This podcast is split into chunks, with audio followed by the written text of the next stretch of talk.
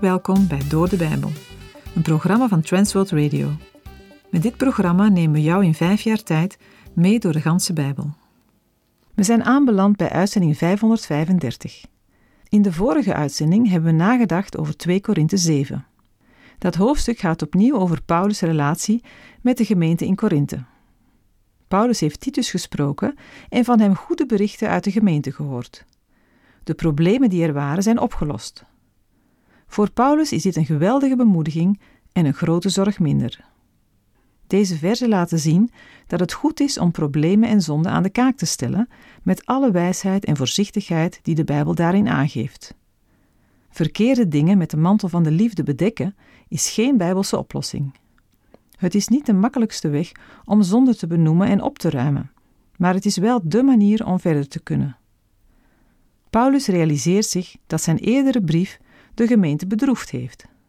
Zijn boodschap was niet leuk om te horen. Nu alles echter hersteld en opgeruimd is, wordt duidelijk dat die droefheid geleid heeft tot bekering en daarom toch goed was. Het vraagt soms veel moed om dingen die we verkeerd gedaan hebben onder ogen te zien en in orde te maken. Die moed mogen we van de Heere God vragen. We moeten het niet alleen doen. En net als bij de Corinthiërs en Paulus wacht er na afloop opluchting en bevrijding als fouten uitgepraat en opgeruimd zijn. Het geeft opnieuw vrede van God van binnen. Zo kan ook verdriet leiden tot goede dingen. God kan het gebruiken om ons weer op het juiste spoor te zetten, op zijn spoor.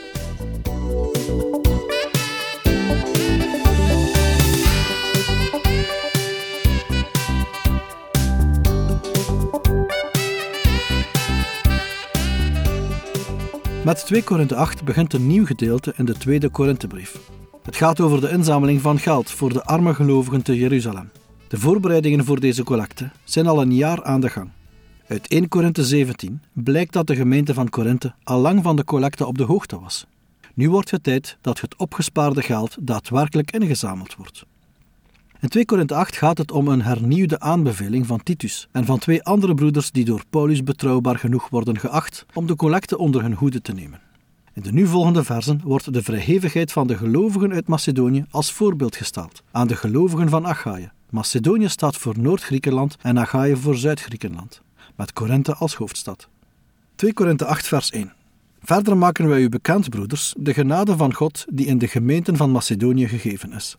Paulus spreekt de Corinthiërs vriendelijk aan. Hij herleidt de bereidheid om te geven tot genade, een onverdiende gunst, die door de Heere is gegeven. Alleen de Heere kan een dergelijke vrijgevigheid bewerken.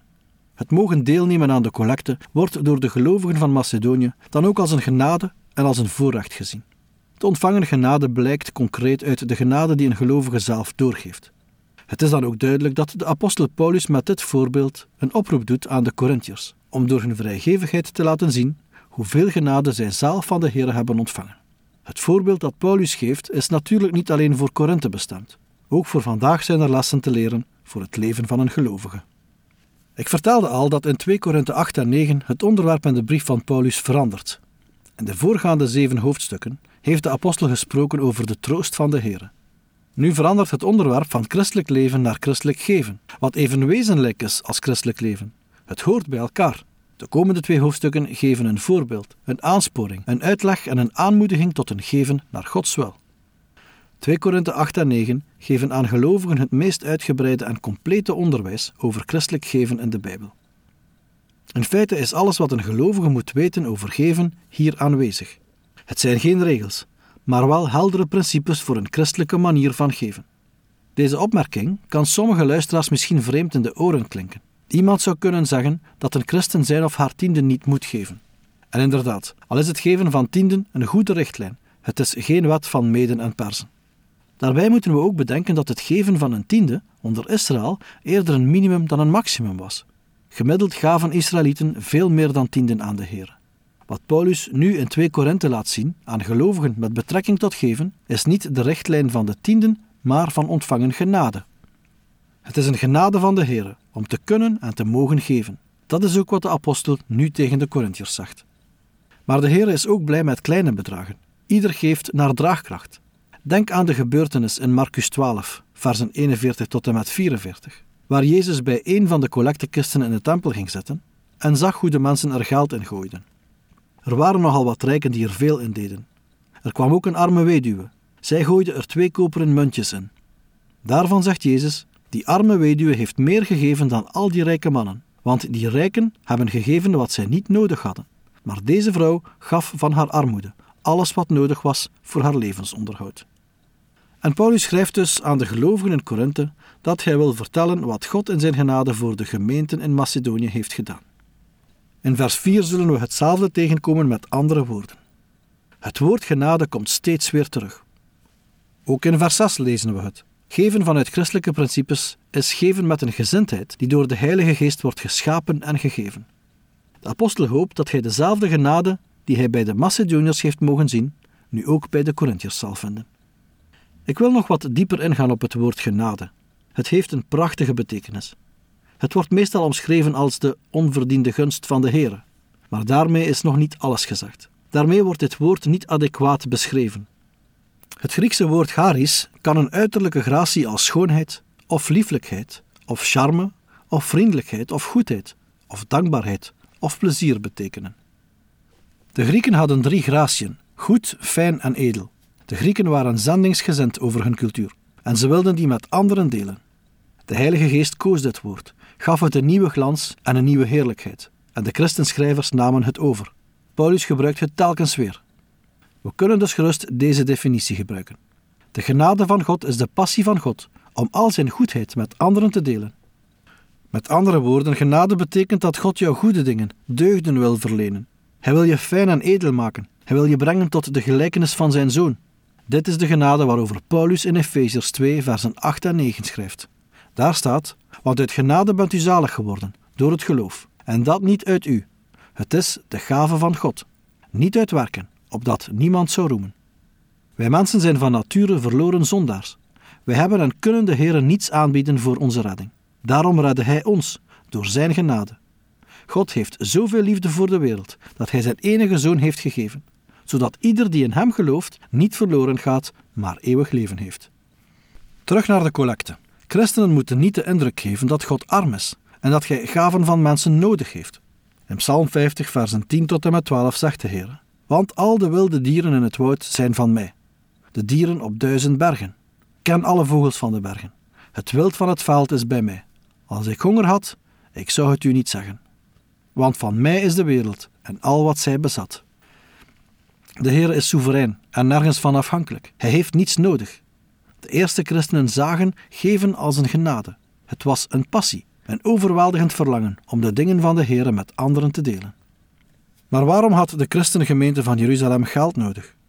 Het was de eerste gemeente geweest om het evangelie uit te delen, in gehoorzaamheid aan de opdracht van Christus. Vanuit Jeruzalem werd het evangelie over de hele wereld verkondigd. Jezus had zijn discipelen gezegd dat zij getuigen van hem zouden zijn en moesten beginnen in Jeruzalem. De apostelen hielden van Jeruzalem. In eerste instantie bleven zij ook in Jeruzalem totdat vervolging hen verdreef. Ze moesten zelfs vluchten naar het buitenland. Via Judea en Samaria gingen zij op weg naar de uitersten van de aarde. Voor de gemeente in Jeruzalem had dit grote gevolgen. De vervolgingen had de gemeente verzwakt. In die tijd was er ook een hongersnood uitgebroken. De christelijke gemeente van Jeruzalem was straatarm. Tijdens zijn derde zendingsreis verzamelde de apostel Paulus collecten voor de gemeente van Jeruzalem. Op zich is dat nogal opmerkelijk. Zendingskerken sturen een collecte naar Jeruzalem om de moederkerk te helpen. Vandaag is het vaak het tegenovergestelde. De moedergemeente zendt zendelingen uit en zorgt ook voor hun onderhoud. Maar in de tijd van Paulus steunden de gemeenten die door het zendingswerk waren ontstaan de moedergemeente. Omdat de apostel op het moment van schrijven nog niet in de gelegenheid was om naar Korinthe te komen, stuurt hij in de tweede Korinthebrief zijn onderwijs over hoe christenen mogen geven. De apostel is van plan naar Korinthe te komen, maar dan wil hij geen tijd besteden aan praten over geld. De inzameling moet voor die tijd worden gehouden. En dan kan de apostel zijn tijd besteden om hen het woord van God te verkondigen. De feiten van de plaatselijke situatie zijn nu geschiedenis geworden, maar de principes die Paulus neerlegt gelden nog steeds. 2 Korinthe 8, vers 2. Verder maken wij u bekend dat te midden van veel beproevingen door verdrukking de overvloed van hun blijdschap en hun buitengewoon diepe armoede in overvloedige mate geleid hebben tot de rijkdom van hun vrijgevigheid. De genade van God blijkt in eerste instantie uit contrasten in de levens van de Macedoniërs. We zien deze contrasten trouwens ook elders. In 1 Thessalonicenzen 1, versen 6 en 7 staat: Ook bent u navolgers geworden van ons en van de Here, toen u het woord aannam, te midden van veel verdrukking, met blijdschap van de Heilige Geest, zodat u voorbeelden geworden bent voor alle gelovigen in Macedonië en in Achaia. Dat ondanks de moeilijkheden de blijdschap groter werd, is alleen te verklaren uit Gods genade en de bijstand van de Heilige Geest. De Macedoniërs werden niet alleen in verdrukking beproefd, maar zij doorstonden deze beproevingen ook. Over de beproevingen zelf weten we niet veel. Paulus bemoedigt de in Macedonië wonende Filippenzen en Thessalonicenzen met de gedachte dat geloof in de Heer Jezus en lijden bij elkaar horen. Hij vermeldde bovendien dat de verdrukking vooral van de kant van de niet-Joden kwam.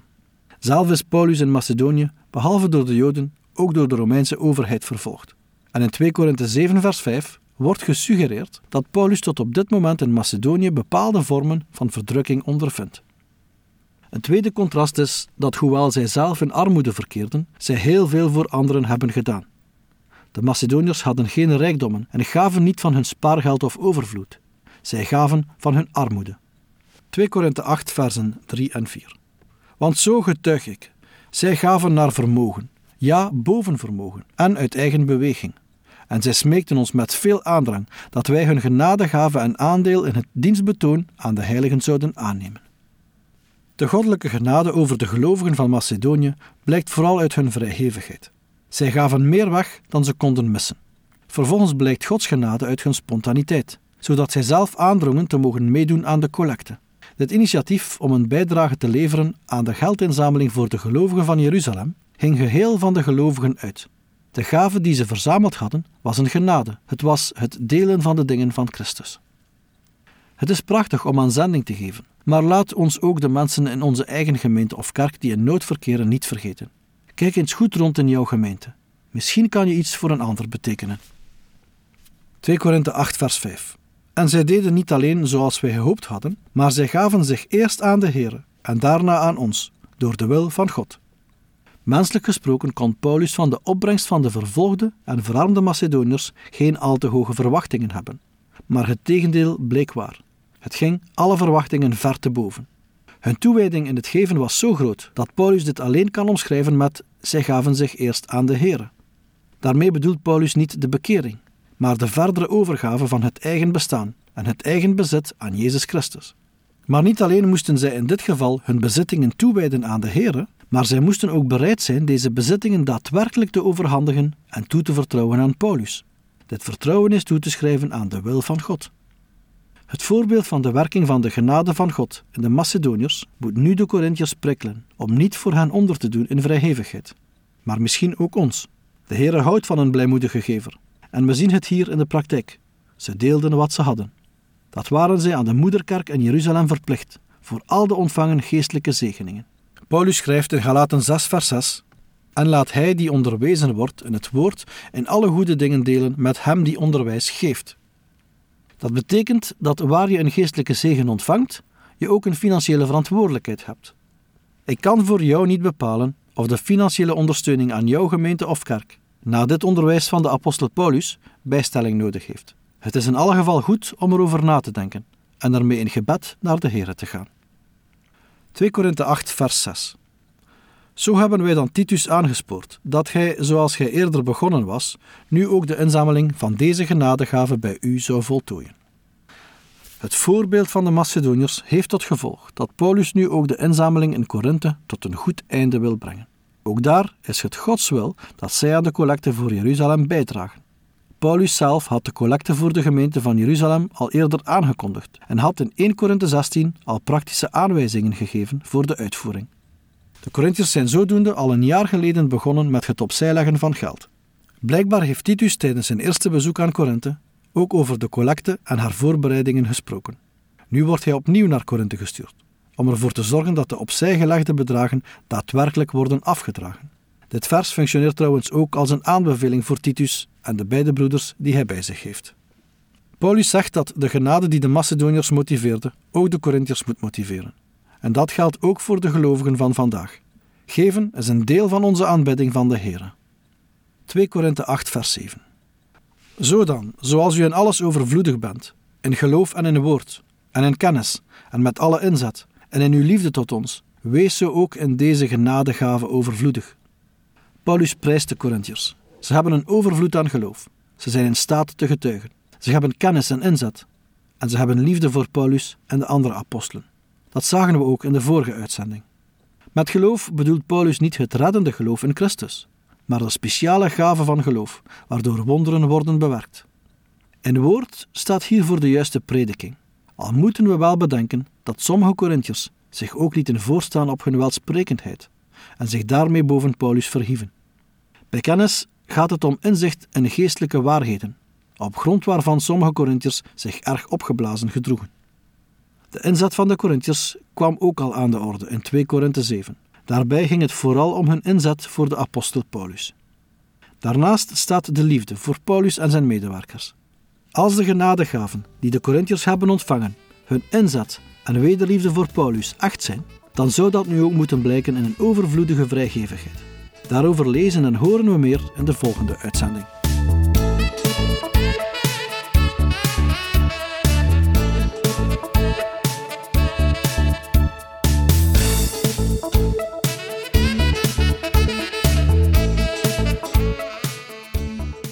U heeft geluisterd naar Door de Bijbel, een programma waarin we in vijf jaar tijd de ganse Bijbel bespreken.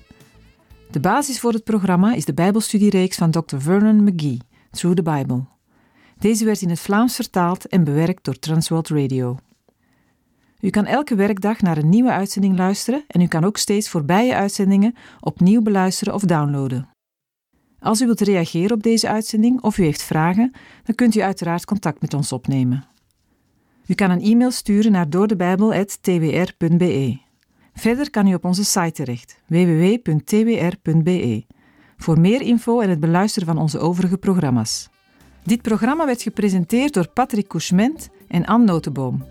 Wij danken u voor het luisteren en graag tot een volgende keer.